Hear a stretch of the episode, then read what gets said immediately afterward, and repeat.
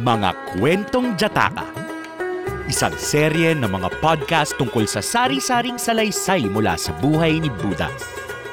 Hatid sa inyo ng Arete at ng Embahada ng India. Ang kwento natin ngayon, ang mga nakakita sa punong Hudas.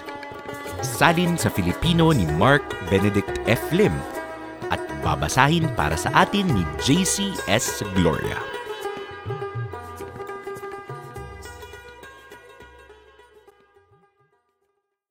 Ang mga nakakita sa punong hudas. Isang kwentong jataka.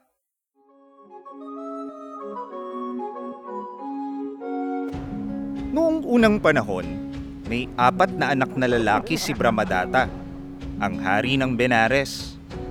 Isang araw, ipinatawag nila ang kutsero at winika rito.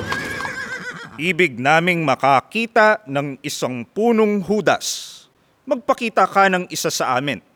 Bueno, masusunod po. Tugon ng kutsero. Subalit hindi niya ipinakita ang puno sa mga ito ng sabay-sabay. Lula ng karwahe, agad na dinala niya sa gubat ang panganay. At ipinakita niya rito ang puno sa panahong umuusbong pa lamang ang mga buko sa tangkay.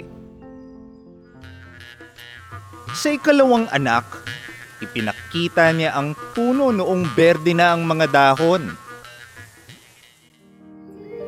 Sa ikatlo, noong panahon na ng pamumukadkad. At sa bunso, noong panahong namumunga na ang puno. Pagkaraan, nagkaumpukan ng magkakapatid. At may isang nagtanong, Anong klasing puno ang puno ng hudas? Sumagot ang panganay, parang sunog na tuod. At tumiyaw ang ikalawa, parang puno ng balete. At sumunod ang ikatlo, parang, parang piraso ng karne. At ang sabi ng bunso, parang akasya. Nayamot sila sa sagot ng isa't isa.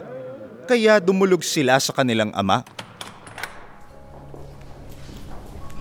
Aming Panginoon, ika nila, anong klasing puno ang punong hudas? Ano ang sagot ninyo? Tanong ng ama.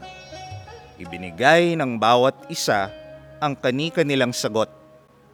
Binika ng hari. Nakita ninyong apat ang puno. Ngunit nang ipakita ito sa inyo ng kutsero, hindi nyo siya tinanong anong itsura ng puno sa ganitong panahon o sa gayong panahon ninyo nakita ang mga pagkakaiba at ito ang sanhi ng inyong pagkakamali. Laging nagbabago ang daigdig. Isang pagkakamali natin ang ipagpalagay na palagian ng mga bagay-bagay. Ngunit hindi gayon. Upang maintindihan natin ang isang bagay, kailangang maunawaan natin ang walang maliw na pagbabago. Aral. Pagbabago ang tanging palagian. Upang tunay na maunawaan ng isang bagay, kailangang lumampas ang tanaw sa karaniwang nakikita.